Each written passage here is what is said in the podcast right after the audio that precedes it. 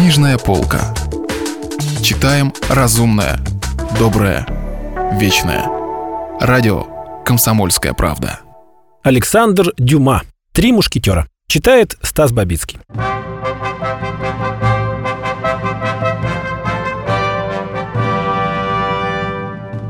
«Я спущусь вниз, через окно!» — крикнул Д'Артаньян. «Так будет скорее. А ты, планше, заделай дыру в паркете, подмети пол, выходи через дверь и беги, куда я приказал». «О, сударь, сударь, вы убьетесь!» — закричал планше. «Молчи, осел!» — крикнул Д'Артаньян, и, ухватившись рукой за подоконник, он соскочил со второго этажа. К счастью, не очень высокого, Гасконец даже не ушибся. И тут же подойдя к входным дверям, тихонько постучал. «Сейчас я тоже попадусь в мышеловку», – прошептал он. «И горе тем кошкам, которые посмеют тронуть такую мышь». Не успел молоток удариться в дверь, как шум внутри замер.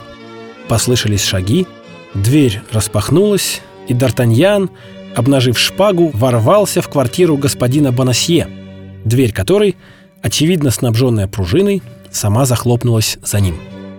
И тогда остальные жильцы этого злополучного дома, а также и ближайшие соседи, услышали отчаянные крики, топот, звон шпаг и грохот передвигаемой мебели. Немного погодя, все те, кого встревожил шум, и кто высунулся в окно, чтобы узнать, в чем дело, могли увидеть, как снова раскрылась дверь. И четыре человека, одетые в черное, не вышли, а вылетели из нее – словно стая вспугнутых ворон, оставившая на полу и на углах столов перья, выдранные из их крыльев.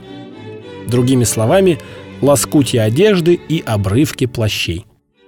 Победа досталась Д'Артаньяну, нужно сказать, без особого труда, так как лишь один из сыщиков оказался вооруженным, да и то защищался он только для виду. Остальные, правда, пытались оглушить молодого человека, швыряя в него стульями, табуретками и даже горшками. Но несколько царапин, нанесенных шпагой гасконца, нагнали на них страху. Десяти минут было достаточно, чтобы нанести сыщикам полное поражение, и Д'Артаньян стал господином на поле боя. Оставшись наедине с госпожой Бонасье, Гасконец повернулся к ней. Бедняжка, почти без чувств, лежала в кресле. Д'Артаньян окинул ее быстрым взглядом. То была очаровательная женщина, лет 25 или 26, темноволосая, с голубыми глазами, чуть-чуть вздернутым носиком и чудесными зубками. Мраморно-белая кожа ее отливала розовым, подобно опалу. На этом, однако, кончались черты, по которым ее можно было принять за даму высшего света. Руки были белые, но форма их была грубовата. Ноги также не указывали на высокое происхождение. Ну, к счастью для Д'Артаньяна, его еще не могли смутить такие мелочи. Разглядывая госпожу Бонасье, и, как мы уже говорили, остановив внимание на ее ножках, Гасконец вдруг заметил лежавший на полу батистовый платочек и взял его в руки. На уголке платка выделялся герб. Виденный Д'Артаньяном однажды, на платке, из-за которого они с Арамисом чуть не перерезали друг другу горло. Молодой человек с тех самых пор питал недоверие к платкам с гербами. Поэтому, ничего не говоря, он вложил поднятый им платок в карман госпожи Бонасье. Молодая женщина в эту минуту пришла в себя. Открыв глаза и в страхе оглядевшись кругом, она увидела, что квартира пуста. И она наедине со своим спасителем – Женщина сразу же с улыбкой протянула ему руки. Улыбка госпожи Бонасье была полна очарования. «Ах, сударь!» — проговорила она. «Вы спасли меня?» «Сударыня!» — ответил Д'Артаньян. «Я сделал только то, что сделал бы на моем месте любой дворянин. О, нет-нет, и я надеюсь доказать вам, что умею быть благодарной. Но что было нужно от меня этим людям?» которых я сначала приняла за воров? И почему здесь нет господина Бонасье?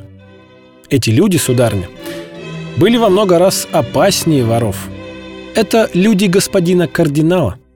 Что же касается вашего мужа, господина Бонасье, то его нет здесь потому, что его вчера арестовали и увели в Бастилию.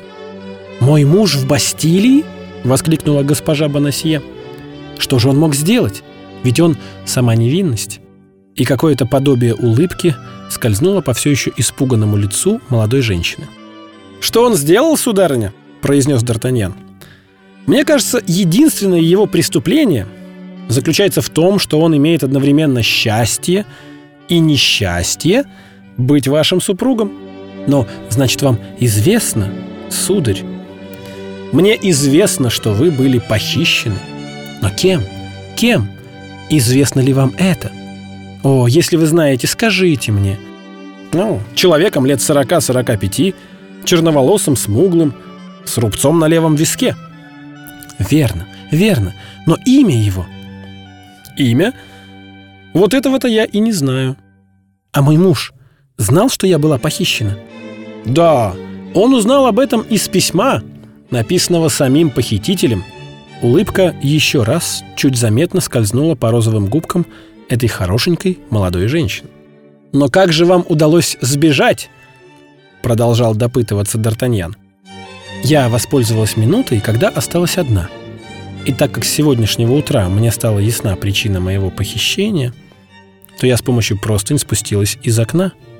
Я думала, что мой муж дома, и прибежала сюда. Чтобы искать у него защиты? О нет, бедный, милый мой муж. Я знала, что он не способен защитить меня.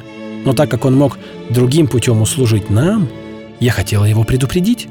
«О чем же?» – переспросил Д'Артаньян. «Нет-нет, это уже не моя тайна.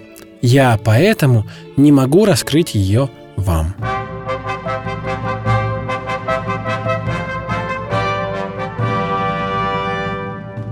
Продолжение романа слушайте завтра.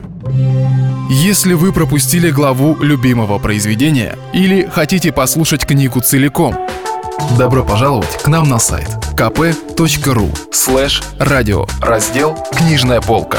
Книжная полка. Читаем разумное, доброе, вечное.